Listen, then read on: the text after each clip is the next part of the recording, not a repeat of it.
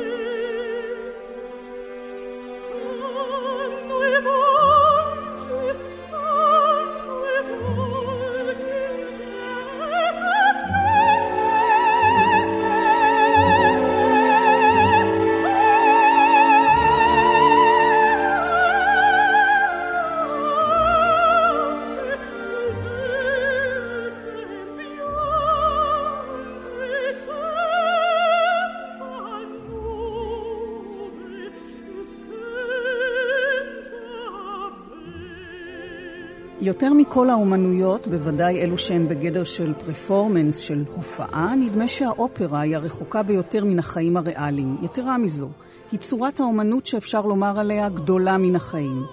תחשבו רגע אופרה. גם מי שמעולם לא השתתף ממש בחוויה המיוחדת הזאת, יודע משהו. הדימוי חזק מאוד. אולם מפואר, כורסות קטיפה אדומות, שוליהן זהב, יציאים ומרפסות ונברשות ותאים, ובמה שעליה מתרחשות כל הפנטזיות האפשריות. והשירה, כמובן.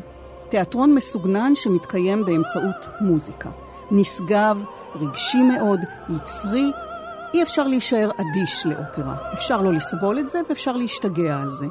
זו אמנות שמעוררת תחושת קיצוניות דרמטית מאוד, ומאחר שהיא משלבת תיאטרון עם ספקטקל ויזואלי מרהיב, ומעל הכל מוזיקה, שירה, האופרה היא אירוע. אירוע חברתי, אירוע אומנותי, פורמט מיושן שמצליח להתקיים כבר יותר מ-400 שנה ועדיין לעורר התלהבות. מה איפה פועל עלינו כל כך ובעוצמה כזאת? אין ספק שזו המוזיקה והקול האנושי, אבל היום נמקד את המבט אל הספקטקל, אל ההתרחשות הבימתית, התיאטרלית. יוליה פבזנר היא במאית אופרה ותיאטרון ומנהלת ההפקות של האופרה הישראלית, והיא תכניס אותנו אל מאחורי הקלעים של הצגת האופרה. אני רותי קרן, עורכת ומגישה. שלום יוליה. שלום, שלום. תגידי, מה הסוד הכי גדול של האופרה שאנחנו לא יודעים? יש ביטוי כזה שאומר שלתיאטרון יש קסם. אז uh, אני חושבת שתפקידי כבמאית זה לשמור על קסם התיאטרון, על קסם האופרה בסוד, ולא לספר את כל הסודות שלנו. מצד שני, אני אשמח מאוד uh, לדבר על uh, דברים שקורים לנו מאחורי הקלעים, על דברים שקורים לנו כאשר אנחנו יוצרים את הסוד הגדול הזה שנקרא אופרה. בשביל זה אנחנו נמצאים כאן. זה נכון, אבל מה הסוד? הסוד הוא, אני חושבת, בשילוב של הקול האנושי, הסיפור האנושי והמוזיקה. כשהתיאטרון והמוזיקה נפגשים, נוצר קסם שאי אפשר אה, לחשוב על קסם גדול יותר באומנות. וכאשר נוסף על זה גם אה, מימד הוויזואלי לעיניים שלנו, אז uh, אנחנו מקבלים איזשהו מכלול של דברים שמפעילים את כל החושים שלנו, וכך נוצר הסוד. הסוד הוא ממכלול, הסוד הוא ביחד. אם אנחנו מדברים על אופרה כז'אנר אה, דרמטי, מלו-דרמטי אפילו, מוקצן מתבקש לחבר את המפגש שלך עם uh, עולם האופרה בעצם התקלות מקרית, נכון? סוג של נס, אה, סיפור סינדרלה ללא ספק, ופריצה מטאורית כמעט אה, לתחום די זר לך, למרות אה, השכלה מוזיקלית רחבה, בגיל צעיר מאוד. האמת, זה מסלול די אופראי, מה שעברת עד היום. נכון. אני באמת אה, הגעתי לעבוד באופרה מבית הקפה, ליד האופרה, הכי אופראי שיש. אה, הייתי מלצרית בזמן פנוי אה, כפרנסה של סטודנט. ויום אחד מנהל הצגה של אחת האופרות היה צריך ללכת למילואים, וחיפשו מישהו שיודע לקרוא תווים כדי להחליף אותו. וכך בעצם אה, הגעתי לאופרה. כי מי שמאוחר יותר הפכה למנטורית שלי, ידעה שאני יודעת לקרוא תווים, ובעצם שאלה אם אני מוכנה להיכנס להרפתקה של ללמוד הצגה מהר מאוד ולהיכנס לנעליו של מנהל הצגה שקורא אותה באותו ערב. מדובר באומנות מאוד מאוד מורכבת, גרנדיוזית. זה נשמע מאוד מאוד מסובך, בוודאי אה, מצריך מיומנות וניסיון ומקצועיות כדי לביים אירוע כזה. לא רעד לך פופיק לקפוץ ישר למים העמוקים האלו? בטח שרעד, אבל uh, למי אכפת? לא, כי את מהר מאוד התקדמת uh, באמת לשלב הבא והתחלת לביים בגיל צעיר מאוד. יש לך הסבר איך, למה נתנו לך את ההזדמנות הזו? זה הימור לא קטן. זה נכון. את ההזדמנויות הראשונות באמת חיפשתי לעצמי במקומות היותר קטנים. הפקה ראשונה שעשיתי כבמאית הייתה עם אה, מקהלת מורן, כשנועם מפארן ביקשה ממני לביים את היצירה של גיל שוחט, הנסיך המאושר. וההזדמנות השנייה הייתה שמצאתי אופרה שרצו לביים בכפר סבא, בקונסרבטוריון, של אורפאו ואורידיצ'ה. של גלוק. שאת הולכת ו... עכשיו לביים אה, באופרה הישראלית. נכון, סוג של סגירת מעגל. אספתי סביבי אז uh, מנצח וסולנים נורא צעירים וכוחות מהקונסרבטוריון של כפר סבא, ועשינו את זה. אני זוכרת שביקשתי עזרה מהחברים באופרה, ולימדו אותי לנסר בג'קסון דיקט, ו... יצרתי בעצמי לירה ענקית שעמדה על הבמה, ואחרי זה צבעתי אותה בצבע לבן. כלומר, אה, חיפשתי את ההזדמנויות האלה בכל מחיר. וזה היה ניסיון נהדר, ומי שלאחר מכן נתן לי את ההזדמנות על הבמה הגדולה יותר, הייתה מנהלת האופרה דאז, אה, חנה מוניץ, שביקשה ממני לביים את חליל הקסם הקטן. שזה עיבוד לאופרה של מוצרט, וככה בעצם מלהיות מה שנקרא שואו דוקטור, הפכתי לבמאית. ומה תפס אותך במקצוע? מה שתפס אותי זה אפשרות לספר סיפור מאוד חזק באמצעות המוזיקה, שאני מאוד מאוד אוהבת. יש לי תשוקה גדולה למוזיקה. ואני מודה שכשהייתי ילדה, אני לא סבלתי אופרה. Mm. אני חשבתי שזה מאוד ארוך ומשעמם, ונורא אהבתי בלט. אופרה התחלתי לאהוב רק יותר מאוחר בתקופת הלימודים בקולג'. פתאום התחיל לתפוס אותי הז'אנר הזה, השילוב הזה, הקסום, אבל האופרה באמת תפסה אותי רק כשבתור סינדרלה הגעתי לראות uh, הצגות של אופרה בתיאטרון נוגה. ופתאום uh, קרה איזה קליק רציני ביני לבין הז'אנר. כי פתאום הבנתי שהאופרה באמת מספרת סיפור ובצורה לא בהכרח צפויה. למשל, ההפקה הראשונה שניהלתי הצגה הייתה הפקה של דיוויד דולדן, סיפורי הופמן. שזו לא הייתה הפקה שגרתית, היא הייתה מלאת הפתעות, כי זה לא הסיפור שהכרתי מלקרוא את הסיפור. וזה היה פשוט uh, כל כך מעניין שחשבתי, וואו, אם את הסיפור הזה אפשר לספר ככה ועדיין להישאר במסגרת הסיפור, זה נורא מעניין אותי להיות שם. זהו, את הגעת אה, לארץ מרוסיה בגיל 20 בערך, אחרי שסיימת לימודי מוסיקולוגיה ופסנתר, למדת uh, רפואה שנה, קראתי. נכון. ואחר כך סיימת לימודי ספרות צרפתית ובלשנות, השכלה רחבה ומגוונת למדי. ובכל זאת, מה היה לך, או מה בעצם התכונה המרכזית הנדרשת כדי להיות במאי אופרה? קודם כל, אה, להיות בעל השכלה רחבה. רוב במאי האופרה היום, ההשכלה שלהם אה, היא בתחומי פילוסופיה, ספרות, היסטוריה. למעט מאוד אה, במאי אופרה עובדים בעולם, יש השכלה של בימוי או תיאטרון. חשוב מאוד שיהיו לך יחסי אנוש טובים. חשוב מאוד שתדע להחליט. גם לדעת להתלבט וגם לדעת לפנטז וגם לדעת לרחף בשמיים ולחפש פתרונות, אבל חשוב מאוד בזמן נתון לקבל החלטה ולהיסגר עליה כדי לא לבלבל את ה... מאות אנשים שעובדים סביבך. המסע שלך בתוך העולם הזה היה מטאורי, כפי שאמרנו, די מהר יחסית. הגעת אה, לביים הפקות אופרה במטרופוליטן בניו יורק, ביימת שם שתי אופרות של וגנר, שזה אולי האתגר הרציני ביותר כשמדברים על אופרה, ועוד נרחיב על כך.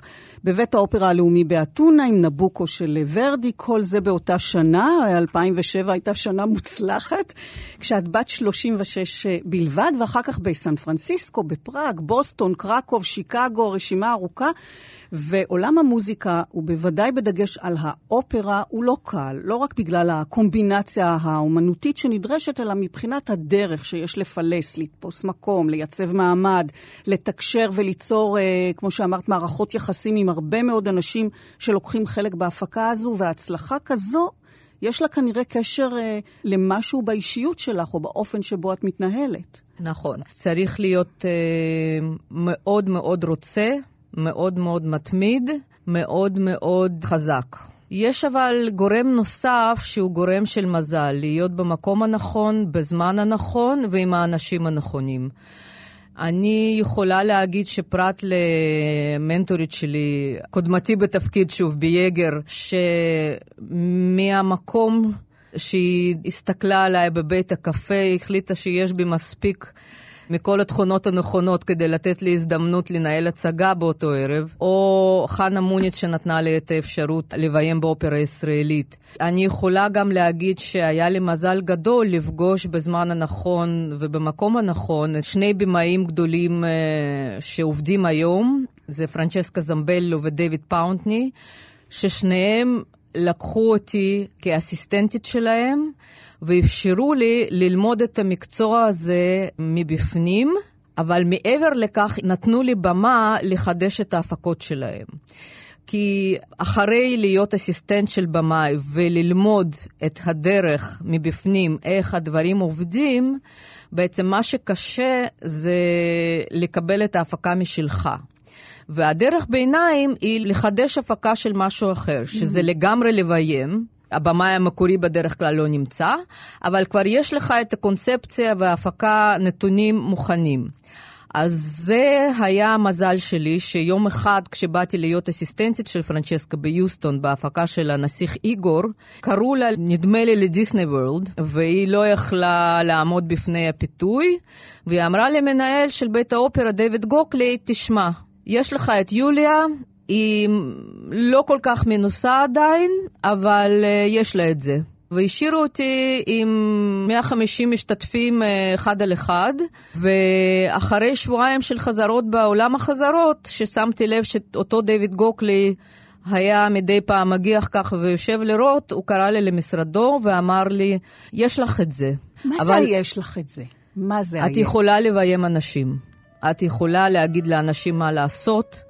למה לעשות, איך לעשות, ואני לא יודע אם יש לך את זה גדול יותר בלהמציא קונספט להצגה.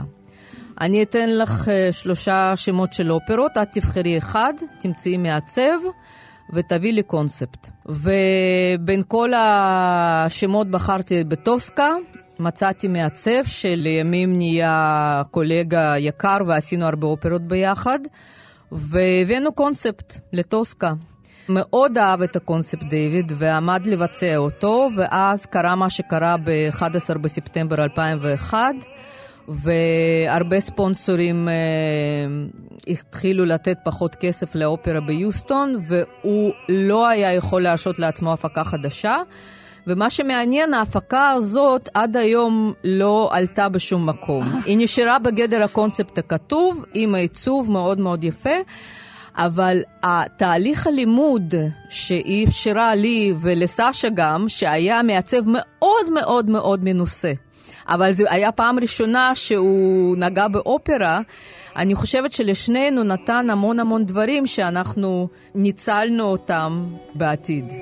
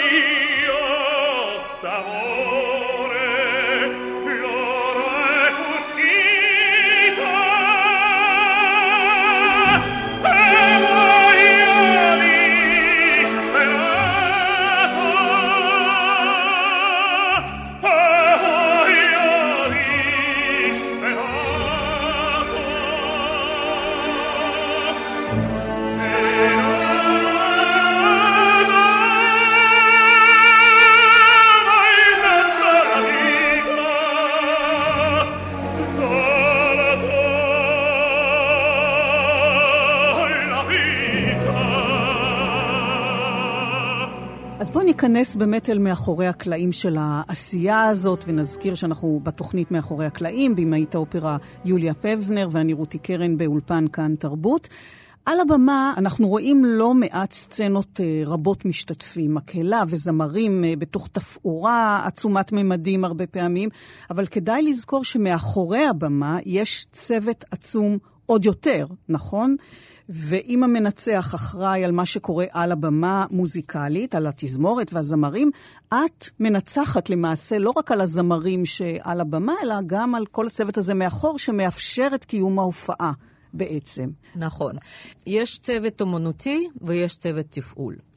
העבודה עם הצוות האומנותי מתחילה בין שנה לשנתיים בדרך כלל. לעליית האופרה לבמה. הצוות האומנותי כולל את מעצבי במה, מעצב תלבושות, מעצב תנועה, לפעמים בהפקות אה, בעשור האחרון מעצב וידאו. כל אחד בנפרד מכיר את החומר, שומע את המוזיקה, קורא את הסיפור, עושה קצת תחקיר אה, ראשוני, ואז יושבים ביחד ומתחילים דיונים על מה זה, איפה זה קורה, למה זה קורה, מתי זה קורה. הרבה פעמים אנחנו רוצים לענות על השאלה האם אנחנו רוצים להציג רק את הסיפור as is, כפי שהמלחין ראה אותו במאה זו או אחרת, או אנחנו רוצים להסתכל על הסיפור במבט ביקורתי של 200, 300, 400 שנה אחרי, דרך איזה דמות אנחנו רוצים לראות את הסיפור, מי הדמות הראשית. יש המון המון שאלות שאנחנו צריכים לענות. וככה מתקדמים לשלב הפרקטי הראשון, שהוא שלב המקט. ליצור את התפאורה המוקטנת, ציורים של התלבושות, הם נקראים סקיצות, ו... להגיע למקום שבו אנחנו יכולים די לדמיין איך ההצגה הזאת תיראה, עוד לפני שראינו זמר אחד. זה קורה בדרך כלל שנה לפני עליית האופרה לבמה, או וואו. לפחות זה מה שבתי אופרה שואפים אליו, כדי לתכנן כמו שצריך את ייצור, התפאורה והתלבושות. וכאן אנחנו מתחילים לעבוד עם הצוות הטכני, הטכני והצוות המתפעל. נכנסים קודם כל מתכנני תפאורה ומבצעים אותה. זאת אומרת, המפעל שיבנה את התפאורה. צריך לתכנן אותה, צריך לבנות אותה, צריך לאשר אותה מבחינה בטיחותית. אנחנו קודם כל נבדוק שהכל בטיחותי, אחרי זה אנחנו נפנטז, כן. מה אפשר לעשות עם זה. ואז אה, אוספים את הצוות האומנותי של המשתתפים, והזמרים מתחילים ללמוד את התפקידים שלהם. כשאני פוגשת את הזמרים, בפעם הראשונה, בסביבות חודש לפני שהאופרה עולה, לא רק אני והצוות שלי עשו עבודת הכנה מאוד גדולה, גם הזמרים. למעשה כל אחד ואחד מהם צריך ללמוד את התפקיד, וזה לא תמיד פשוט. עבודה מאוד מאוד קשה, לפעמים צריך ללמוד אופרה בשפה שאתה לא בהכרח יודע אותה, וצריך לשנן גם את המילים עצמן וגם מה המשמעות שלהן. זה דורש הרבה מאוד משמעת עצמית. וכל זה לפני שבכלל נפגשנו. בעולם האינטרנציונלי היום קורה מצב שאתה פוגש את הזמרים פעם ראשונה באמת בחדר חזרות, mm-hmm. כשאתה סומך עליהם שהם כבר למדו את התפקיד ולא יעשו פאשלות בנושא הזה. ואתה בא עם איזושהי קונספציה די ברורה של מה שהולך לעשות. אני מאוד לא אוהבת להגביל את עצמי לתכנן כל סצנה בפרטי פרטים, כי אני מאוד אה, אוהבת לעבוד עם הזמרים עצמם. הם מביאים המון תוכן מעניין, ראייה מעניינת של התפקידים שלהם מעצמם. אז מה שאני נוטה לעשות זה להמציא את הסצנה בצורה מאוד כללית, לדעת על מה הסצנה, על מה לשים דגש. איפה היא מתרחשת, ואז לתת את המידע הזה לזמרים, ויחד איתם ליצור את המזנסצנה המדויקת יותר, מאשר להגיד להם, תלכו פה ימינה mm-hmm. ותלכו שם שמאלה. באותו חודש לקראת עלייה לבמה, נכנס גם הצוות המתפעל, שאותו אנחנו לא רואים על הבמה, שזה מנהלי הצגה, שזה הצוותים של הלבשה ואיפור. איפור ופאות, ואלה צוותים שיש להם חלק מאוד מאוד חשוב באותו קסם התיאטרון שאנחנו רואים אחרי זה על הבמה. אי אפשר לדמיין היום שיבוא זמר לא מאופר לבמה. קשה. הקסם הולך, אין. ובטח ובטח כשאנחנו רוצים ליצור פנטזיה, ליצור את התחושה הזאת של גדול מהחיים. אותו דבר תלבושות, זאת אומרת, זה נכון לכל אה, מרכיב ומרכיב מההצגה. יש צוות, כאמור, אבל המנצח הוא הדמות המרכזית מולה, או יחד איתה את יוצרת, בונה את הספקטקל הזה. אז איך זה מתחלק? איך מתנהלת מערכת היחסים? מי בעצם מחליט? מי קובע? בעולם האידיאלי קובעים שני אנשים. אני טוענת שכשהמוזיקה לא עובדת, שום דבר לא עובד.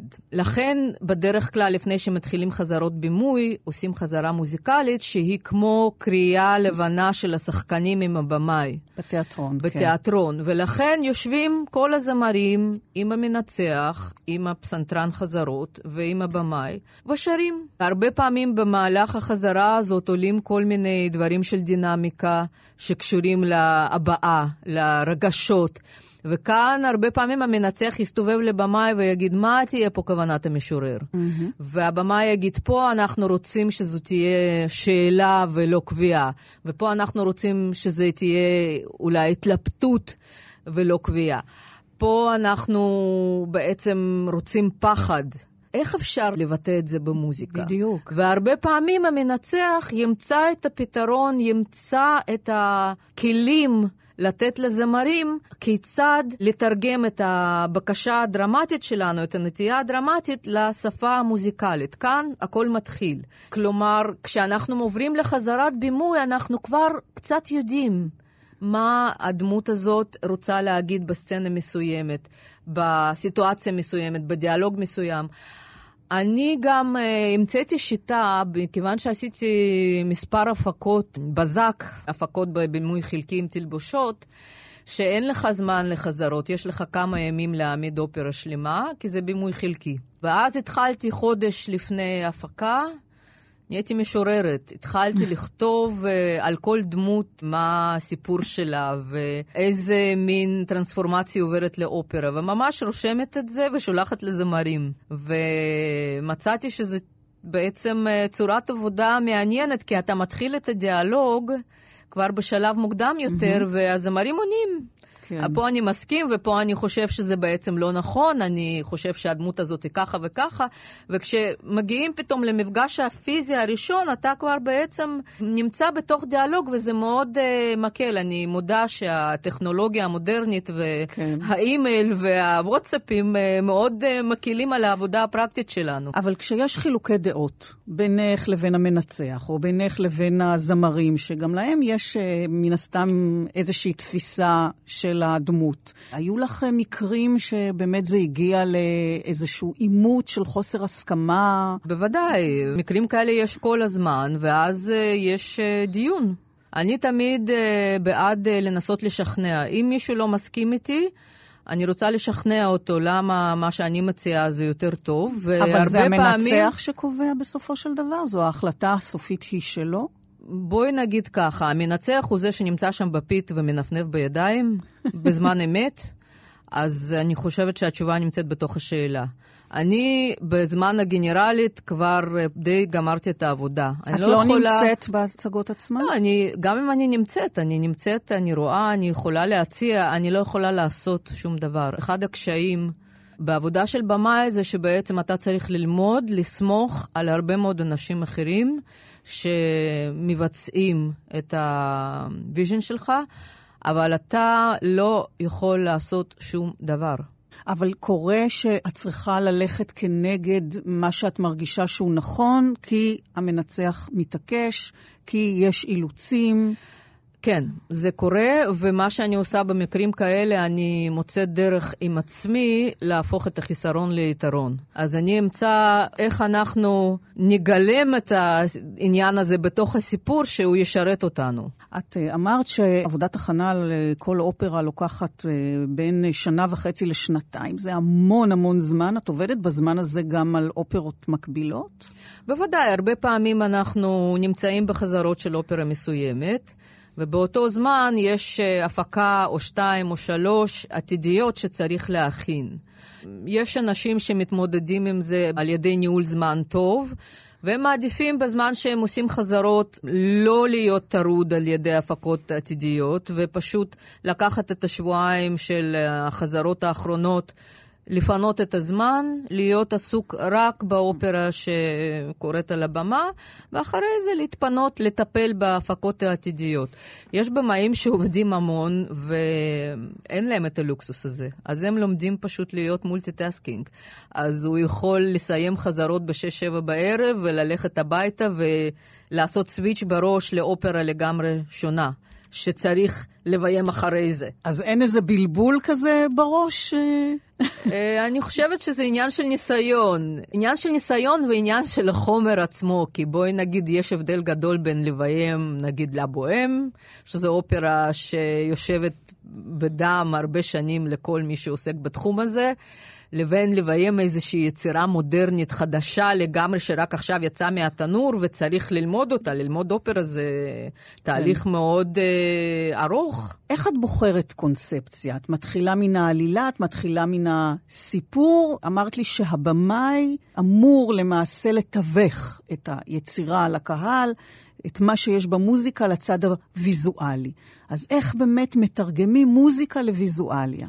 השלב הראשון הוא להבין את הסיפור לעומק, פשוט להבין טוב מה קורה.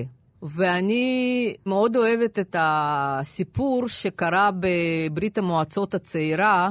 כידוע, היו המון אומנים שחיפשו צורות חדשות באומנות ורצו להביא אותה בצורות אבסטרקטיות ואוונגרדיות, והם עשו כנס. ובכנס נכח אה, לונצ'רסקי, שהוא היה שר התרבות והיה איש מאוד משכיל, וכולם מדברים ואומרים, אני אעשה את זה אבסטרקטי, ואנחנו צריכים אה, לדבר בסלוגנים, ואנחנו צריכים אה, לדבר בצבעים, ואז...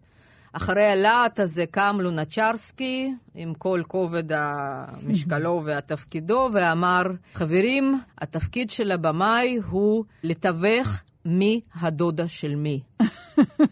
סוף דיון.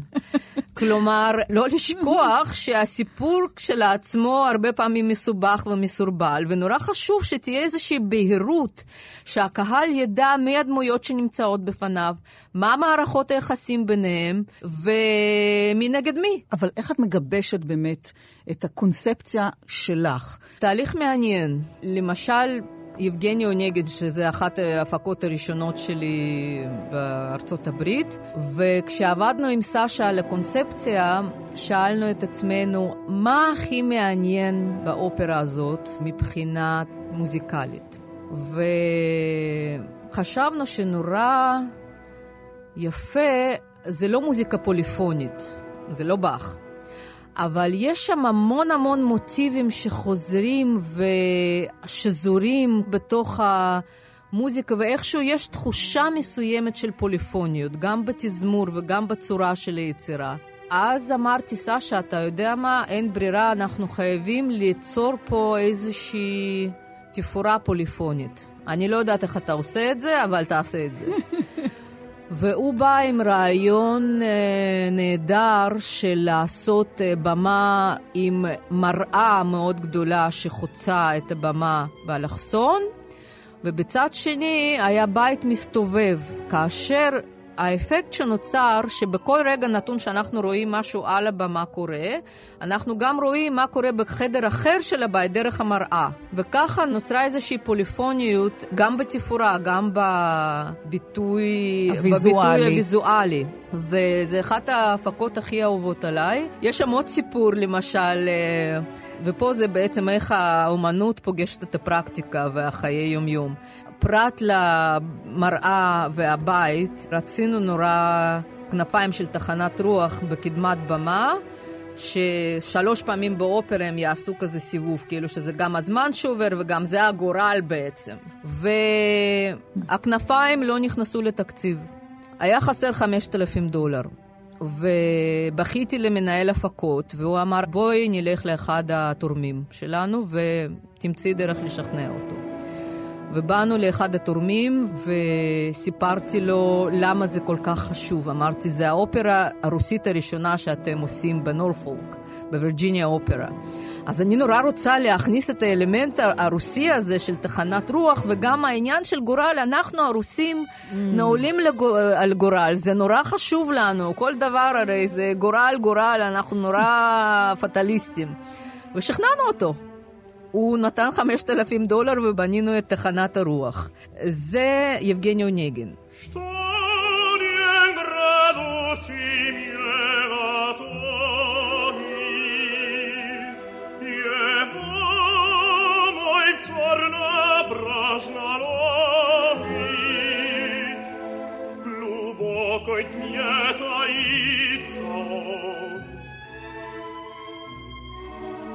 jednosti, praco de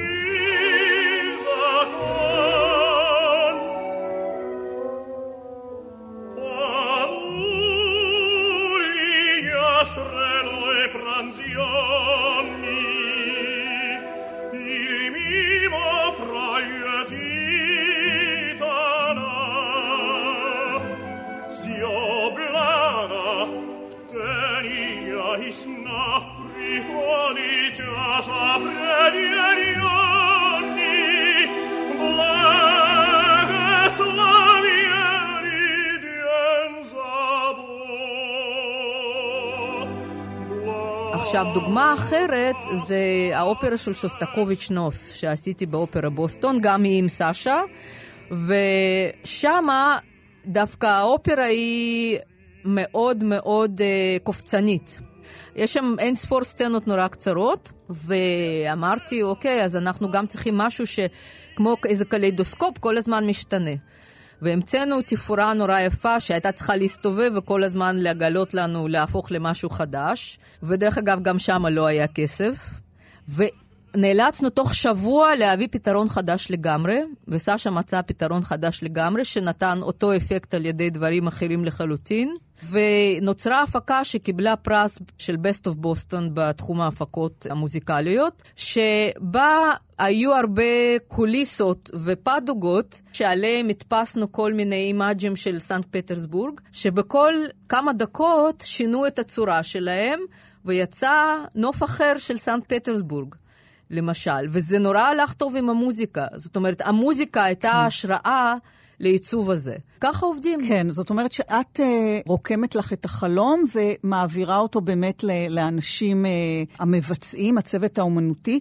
הסיפור, דיברנו על הסיפור, הוא הרי נתון. אפילו מחזה של שייקספיר מקבל uh, בתיאטרון פרשנויות מודרניות, לעיתים מוצדקות ולעיתים כאלו שרק גורמות נזק גם לסיפור וגם למסרים. אני מניחה שבמיוחד אופרות uh, שכבר בוצעו מאות פעמים, יש רצון בוודאי uh, לחדש, להיות מקורי, להפתיע. ואז מה? איך uh, את מחפשת את הכיוון? אני קודם כל שייכת לאסכולה שאומרת, הסיפור קודם לכל. השאלה פה, מה יהיה הסיפור? איזה סיפור אנחנו מספרים? ופה אני רוצה דווקא להביא דוגמה מהאופרה שאני התחלתי איתה, כאמור, את הקריירה שלי, הבימתית, ושביימתי אותו שוב לפני 15 שנה. במסגרת אחרת, ושאני עכשיו הולכת לביים שוב, כלומר, אנחנו נמצאים בדיוק באמצע התהליך הזה של יצירת אופרה. זה אורפאו ואורידיצ'ה של גלוק. הסיפור עצמו הוא סיפור מיתולוגי מאוד מאוד ידוע. אורפאו מאבד את אהובתו, היא מתה. הוא כל כך עצוב וסובל ומתייסר שהאלים נותנים לו הזדמנות לרדת לשאול לקבל אותה בחזרה. ובעזרת המוזיקה שלו למעשה הוא מקסים את uh, רוחות השאול שנותנים לו להיכנס. יש תנאי אחד, הוא יכול לקבל את אורידיצ'י בחזרה רק בתנאי שהוא לא מסתכל עליה ולא מספר לה על התנאי הזה עד שהם חוזרים לתחום של החיים, והוא נכשל. הוא מסתובב את הראש והיא מתה. לתמיד בסיפור. באופרה של גלוק, בגלל שאנחנו נמצאים במאה ה-18 והיה מקובל uh, לעשות uh, סוף טוב, אז uh, האלים mm. כל כך uh, מצטערים על העוול שלו נגרם לאורפאו, שהם אומרים, נו יאללה, שתהיה, שתחיה. ומקימים אותה שוב uh, לחיים. עכשיו, ההפקה הראשונה בקונסרבטוריון כפר סבא נראתה בצורה מאוד אה, יוונית, נגיד ככה. זאת אומרת, או לפחות כמו שאני חושבת שיוון, כן. כשהפקה יוונית צריכה להיראות. אני, אני חושבת שבעצמי תפרתי איזה משהו דומה לטוגות. אני זוכרת שנורא ניסיתי לתווך את הסיפור הקלאסי שאני מכירה מהמיתולוגיה. כשביימתי את זה ב-2001 בכפר בלום, קודם כל, חילקתי את האופרה לשתיים. הייתה המערכה הראשונה שבוצעה בעולם, ממוזג וטוב ונחמד בבית העם בכפר בלום, בצורה קונצרטנטית לחלוטין, ואחרי זה הקהל היה צריך ללכת לגיהנום. הקהל mm. היה צריך ללכת לאיזה בית אריזה ישן שבנינו בו טריבונות בחום של 30 ומשהו מעלות, ולהרגיש קצת איך זה להיות בגיהנום. בנוסף, הכנסתי דמות של משורר שמספר את הסיפור, ואלטר אגו לאורפאו, רקדן. וכבר זה קיבל איזשהו פן הרבה יותר פסיכולוגיסטי, ורציתי להסתכל לתוך הדמות עצמו של אורפאו כאומן סובל. וכמובן היו שם סמים, והיו שם אה, מסגרות ריקות, ושאני פעם נורא אהבתי, ומכונת כתיבה, שלא הייתה הפקה אחת אפילו ש... שלא הייתה במכונת כתיבה. המערכת יחסים של רופאו ואורידיצ'ין באמת, אני חושבת, הפכה לאיזה משהו מאוד uh, טעון וכל הזמן דחפתי את הזמרים לכיוון של... זה פשוט ריב אמיתי של אנשים, של זוג נשוי ש... זה לא שידעתי אז מה זה זוג נשוי, אבל, uh, אבל הלכנו לכיוון הזה. והיום, כשאני ניגשת לסיפור, כבר עם צוות אומנותי גדול ונרחב, אנחנו בכלל החלטנו לקחת את זה לכיוון שכל המסע הזה הוא חלום, שבסופו אורפאו מתעורר ואורידיצ'י מתה. זאת אומרת, הסוף הטוב שייך לחלום. זאת אומרת שאת ממש, אה, בעצם בבימוי שלך, יכולה אפילו לעשות שינויים בסיפור, כפי שהוא במקור ביצירה המוזיקלית. את יכולה להגדיר נטייה או העדפה או תו היכר שלך? להגיד לך את האמת?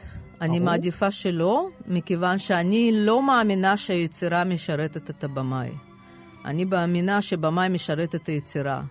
לכן אני מעדיפה שלא יהיה לתו היכר, שלא יהיה אותה מכונת כתיבה תקועה בכל מקום, בכל הפקה, מכיוון שזה הפטיש שלי, אלא שכל יצירה אני מנסה לגשת אליה ולהבין מהי היצירה הזאת, מאיזו תקופה היא, מי המלחין שלה, למה המלחין רצה לספר את הסיפור. אבל הנה, את נתת הרגע דוגמה באמת של אה, אותה יצירה בשלוש פאזות שונות. ועשית אותה כל פעם אחרת, לקחת אותה כל פעם למקום אחר. נכון, אז, אה, זה מאוד תלוי, אני חושבת, איפה אנחנו נמצאים. בנקודת הזמן. בנקודת כן. הזמן. אני מכירה לא מעט במאים שעשו אותה יצירה הרבה פעמים, ולפעמים בין נקודה אחת לנקודה אחרת, 20 שנה מאוחר יותר, אתה בכלל לא מבין איך אותו אדם... יצר את זה. תראי, אפיון ותו היכר ונתונים קוליים, אבל גם פיזיים ואישיותיים של הזמרים, הם אה, בוודאי אה, משתנה מהותי באיך האופרה תישמע, אבל גם לבימוי, לאיך היא תשוחק. בסרט דוקומנטרי שנעשה לזמרת אה, מונסרט קבאייה, היא סיפרה על הפקה של טוסקה, שבה היא השתתפה בתפקיד טוסקה, הפקה ששחזרה אחד לאחד את הבימוי הנודע של זפירלי עם מריה קאלאס שנים קודם לכם, וזה לא עבד. והיא הרגישה לא בנוח עם המיזנסצנה שלא התאימה לה, והיא התקשרה למריה קאלאס, שהייתה חברה שלה, להתייעץ. וקאלאס הסכימה איתה שהן שונות לחלוטין, תוך כדי זה שהיא מדגישה את ההבדלים הפיזיולוגיים ביניהם. היא ככה אומרת לה, ומונסרט קביה מחקה אותה, ככה היא אומרת, אלוהים אדירים, הוא לא רואה שאני גבוהה ואת לא, שאני רזה ואת לא, שיש לי ידיים ארוכות ולך לא? ואת זה היא מספרת אה, תוך כדי צחוק אה, מאוד גדול. כלומר, הנתונים שלה לא טעמו את הבימוי שהיה תפור על קאלאס. וקאלאס אמרה לה, אני אדבר איתו עם, עם הבמאי כדי שתבצעי את אוסקה טוב, כמו שרק את יכולה לבצע. והיא באמת דיברה, קאלאס דיברה באמת עם הבמאי של אותה הפקה, והם שינו. ואז היא מוסיפה שהעתקים הם אף פעם לא מוצלחים. אז את מתחשבת בקאסט? את יודעת מראש מי הזמרים שעומדים לרשותך, או שזה לא משנה? את מתאימה קונספציה בימתית לפי אישיותו ואופיו ויכולותיו והנתונים של הזמר? בוודאי מאוד חשוב לי מהקאסט, זאת השאלה הראשונה תמיד. אני בדרך כלל כן מגיעה עם קונספציה, אבל אני בן אדם מספיק גמיש בשביל לדעת גם להתאים את הקונספציה לנפשות הפועלות. כי בסופו של דבר קונספציה זה משהו שהוא בראש שלי. מה שהקהל יראה זה אנשים אמיתיים שנמצאים על הבמה ושרים ומבצעים תפקיד. לכן הכי חשוב לי, הכי חשוב לי שהזמרים שלי יצאו טובים ושיהיה להם נוח וטוב. אני תמיד אה, אעבוד על לשכנע אותם לעשות משהו, להסביר להם למה זה חשוב. אף פעם לא להכריח, להכריח כן, זה אבל לא עובד. השאלה אם את מתאימה את ההנחיות בימוי שלך לנתונים. כן. כן, בהחלט. אם לזמר יש הגבלות, אני אלך איתו. אני אמצא לו פתרונות, אנחנו נמצא אותם ביחד. ואני מצאתי גם שאם צריך לשיר עם הגב לקהל, גם זה אפשרי, רק צריך לבקש.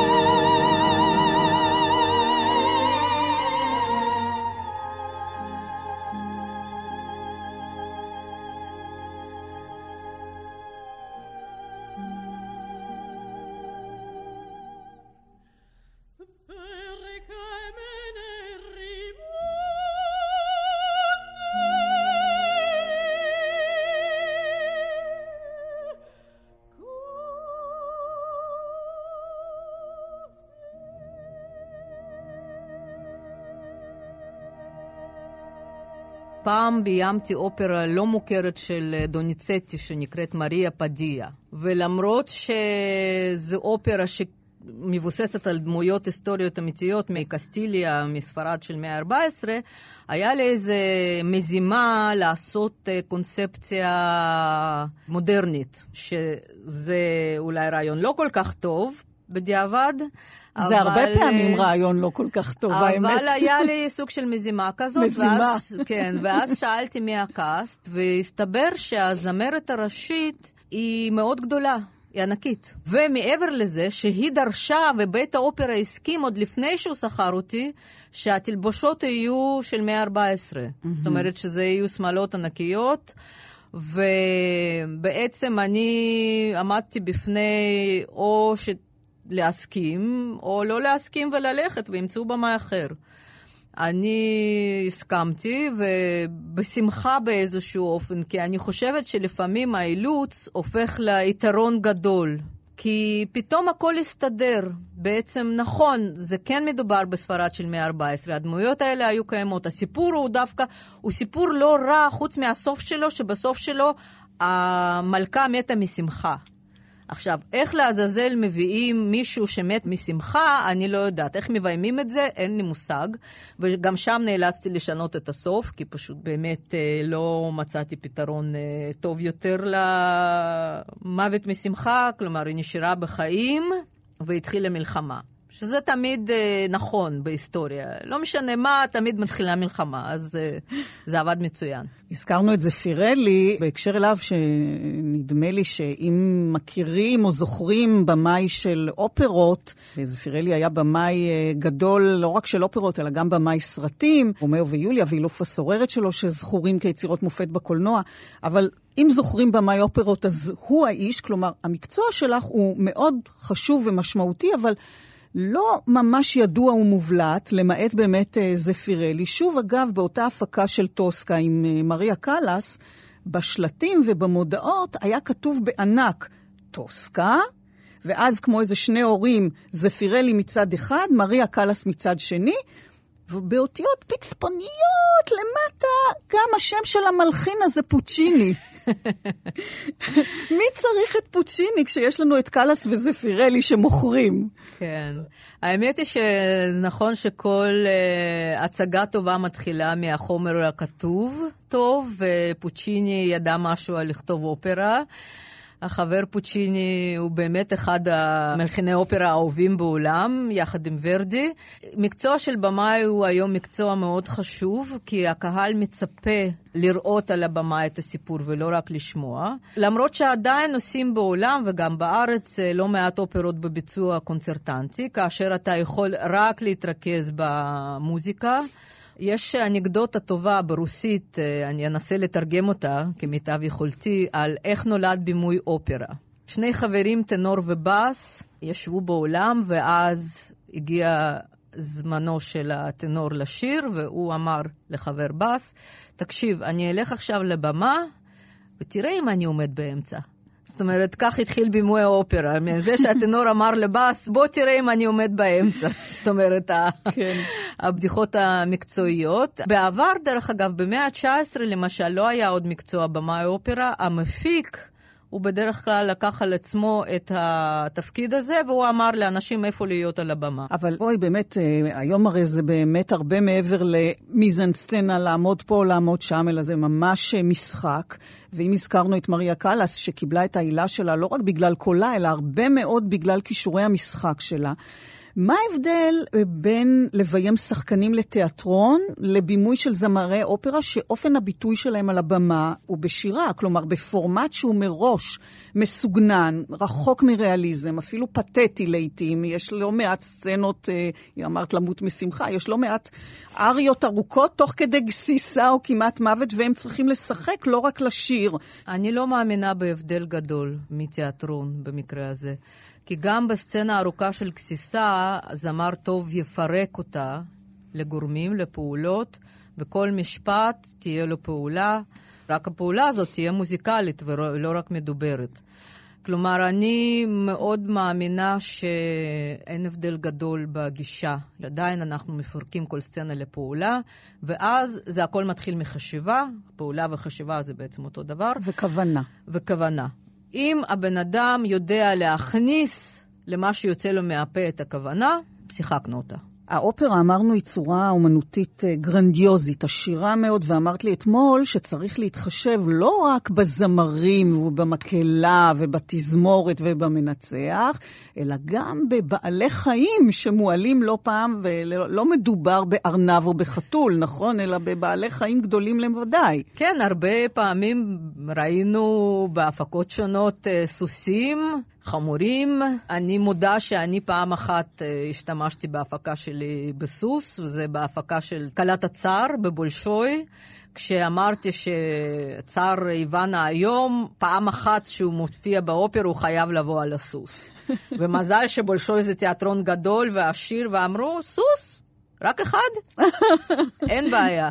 והיה לנו סוס שחור, אה, אני לא זוכרת איך קראו לו, שעד היום בעצם זו הפקה שרצה, כל פעם שיש את כלת הצער, אז מביאים את הסוס הזה, ו... אז איך מביימים אותם, את בעלי החיים האלה? היו איזה אירועים יוצאי דופן אה, בהקשר הזה? תראי, אפשר לדבר עד מחר על ה... את יודעת, על סוסים שמחרבנים על הבמה, אז הם מתגברים על זה על ידי שקיות מיוחדות ששמים להם. אנחנו בדרך כלל לא מביימים את החיות, אלא המאלפים שלהם, של החיות, אנחנו עובדים מולם. כלומר, גם יבוא בעצם בעלי הסוס שיודע... סוס גמל גם אמרת לי? אה, גמל, כן, באידה, למשל, באופרה הישראלית, באידה במצדה היו גמלים. כי זה מאוד מתאים, זאת אומרת, אה, זה במצרים וזה... כן. לא היו פילים, למרות שזה גם היה מתאים. כן. היה איזה פעם איזה משהו שאת זוכרת? אה? אני זוכרת היטב בהפקה של זפירלי, לבוהם, שעבדתי בה כעוזרת במאי בסוף שנות ה-90.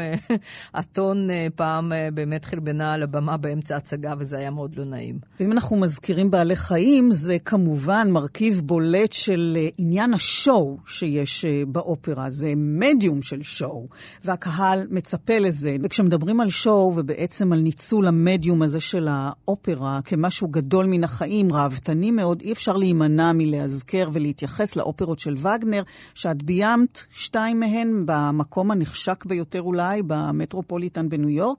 מדובר באופרות שכאן בארץ אינן מוצגות, ולכן כל האתגר הנדרש מן הזמרים והתזמורת ומן המנצח בוודאי, וכמובן מן הקהל, קודם כל להחזיק מעמד חמש-שש שעות, אבל זה לא רק סוגיית הזמן, אלא זה גם סוג האופרה שווגנר הלחין והיה שותף לבימוי, או כתב למעשה הוראות אה, מדויקות, ולעצם התפיסה של האופרות שלו, המעורבות שלו באדריכלות ובעיצוב של הבמה והאולמות בביירות, נראה לי שמשום כך האופרות שלו מזמנות לבמאים אפשרויות אינסופיות ליצירתיות.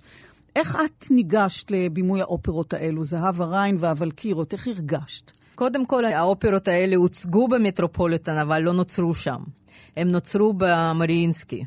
ברוסיה, יחד עם האסטרו ולרי גרגב, שהזמין mm. אותי לביים את שתי היצירות האלה בנסיבות הבאות. הוא פשוט התקשר אליי יום אחד ואמר שצריך לביים בפסטיבל הלילות הלבנים בסנקט פטרבורג את שתי האופרות האלה. יש כבר כמעט כל העיצוב, צריך להשלים את העיצוב ולעשות את עבודת הבימוי, אם אני מוכנה. זו הצעה שאי אפשר לסרב לה, אז אמרתי כמובן, באתי לניו יורק כעבור כמה ימים, פגשתי את המעצבים, השלמנו את העיצוב, ואז uh, באתי לביים.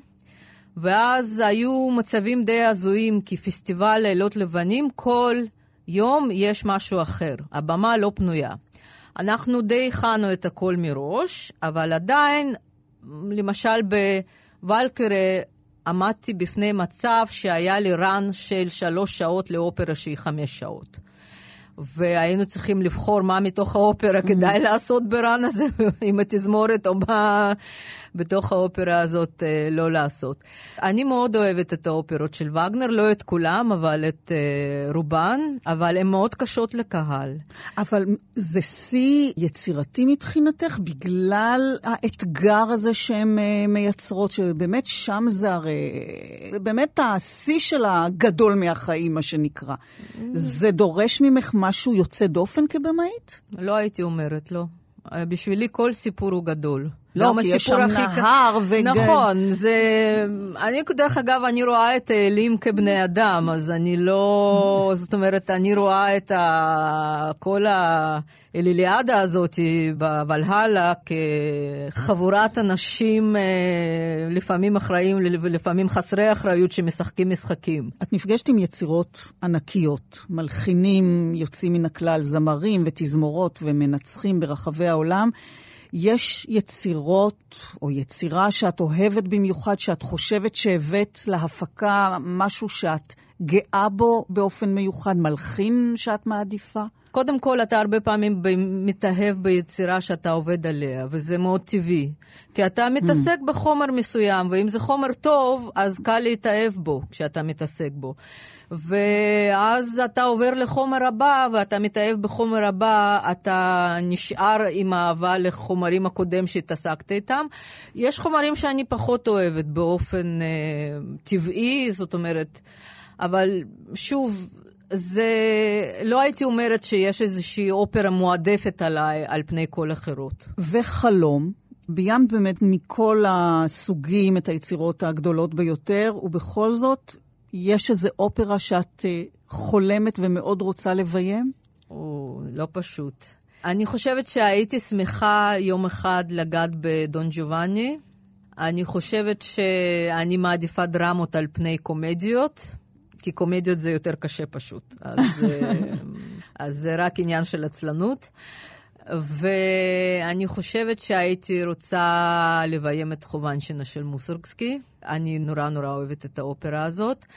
אבל uh, אני חושבת שהייתי רוצה יום אחד לגעת שוב באופרה חדשה, מודרנית, שרק יצאה מהתנור. אמרת דון ג'ובאני, באמת נחשבת אולי האופרה.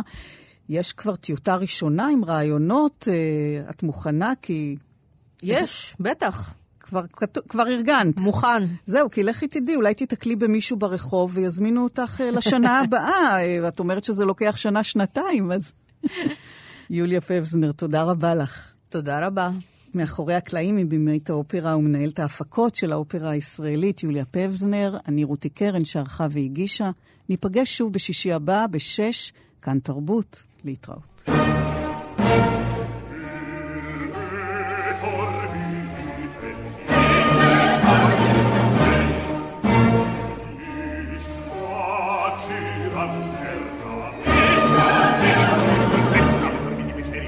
Per la testa se mi sa